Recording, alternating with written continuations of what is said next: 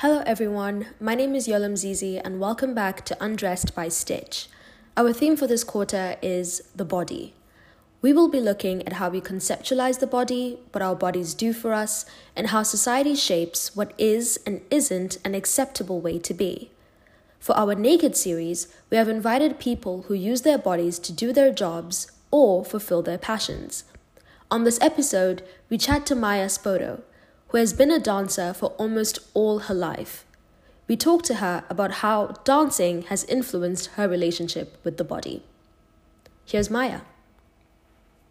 Hey, I'm Maya Spoto. I am a junior in Medill. I'm double majoring in journalism and global health, and my minor is in legal studies.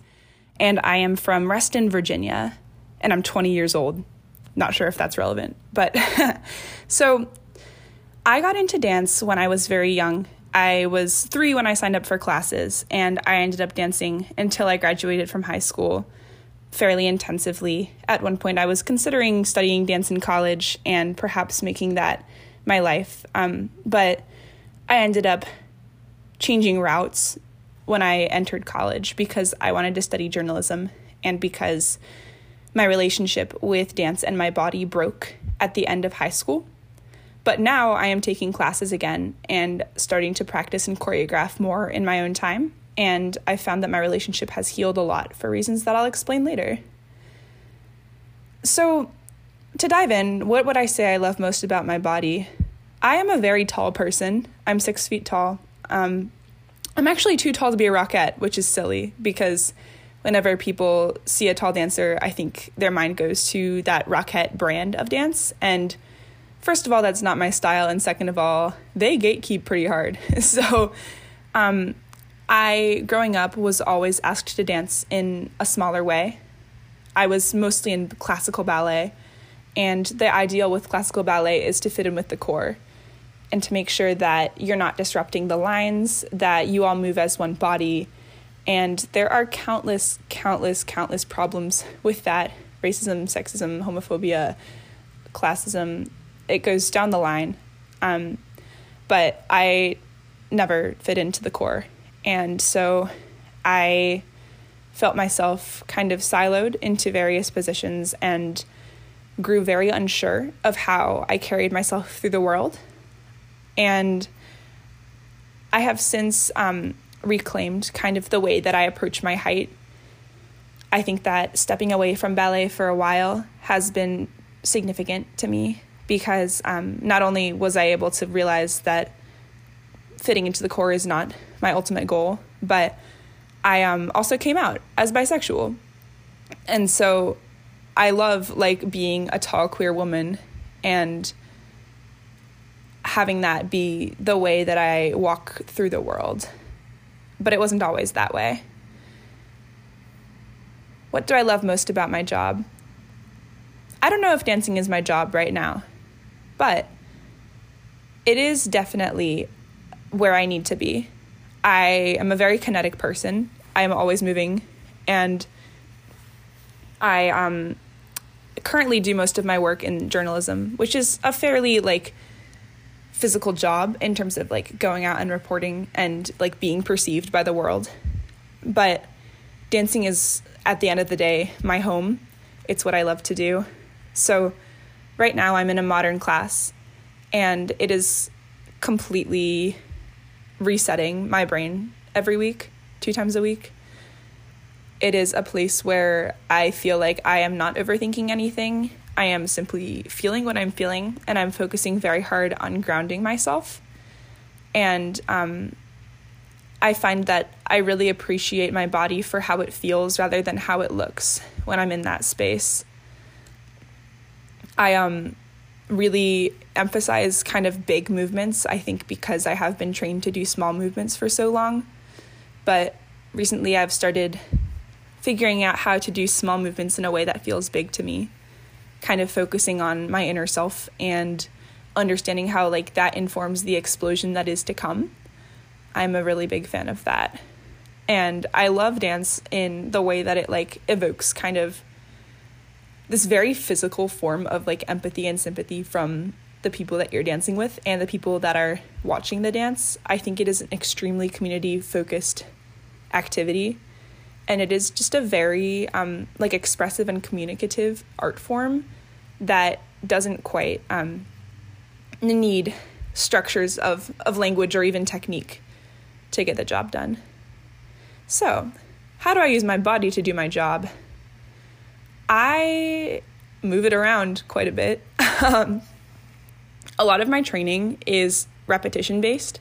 And so I will start out typically on the floor and kind of roll around for a while and do the same kind of sequence of movements over and over and turn it over in my mind and like learn um, like what my body is feeling that day and kind of ground myself in the present moment.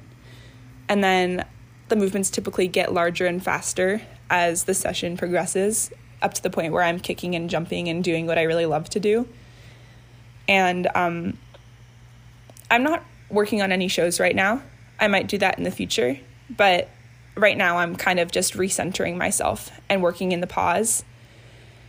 And so for me, it's less of a technical training and more of a okay, am I really present right now? Am I feeling my body and not getting stuck in the mirror? And so right now this modern class that I'm taking, there are no mirrors in the room, and it's the first time in my life that I've danced without a mirror or the sense that I'm watching myself. And that has completely changed the way that I relate to the movements. I um, definitely felt growing up in ballet that I was stuck in the mirror and that I only really mattered or existed if I were like the perfect projection of myself. And so being stuck in the mirror, I ignored how my body felt. I got injured very often. I um, had a very, very fraught relationship with food, and that informed my mental health in high school and was the reason why I ended up quitting ballet. But um, this modern class that I'm taking is very focused on like there is no one right way to do the movements. It is truly like how your body reacts to like a stimulus and that has really changed the way that I care for myself and the way that I center what I'm feeling instead of what I'm thinking. And as I say this, I'm kind of chuckling to myself because there are so many ways in which I can grow and in which I need to grow in terms of like understanding what I need. But I think dance in general has like taught me how to take up space and taught me that it is perfectly great to take up space and that I can be like unapologetically all of myself instead of 80% of myself. And that's been wonderful. If I weren't doing what I'm doing now, what would I want to be? I would love to go back and be a kid again and try to do basketball.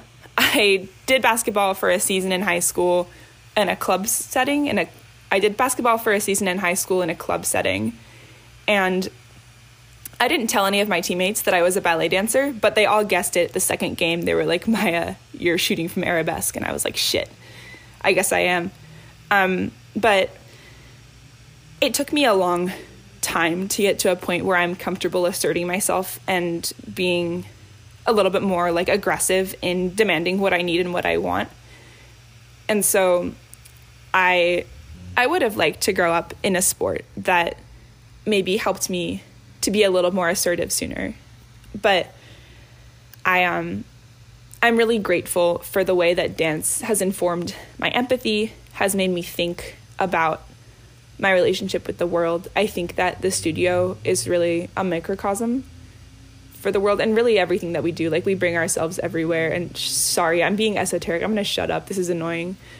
but um I don't know. To be honest, I'm very happy what I'm doing right now. I think that writing and dancing are where I'm supposed to be, and I feel quite fulfilled.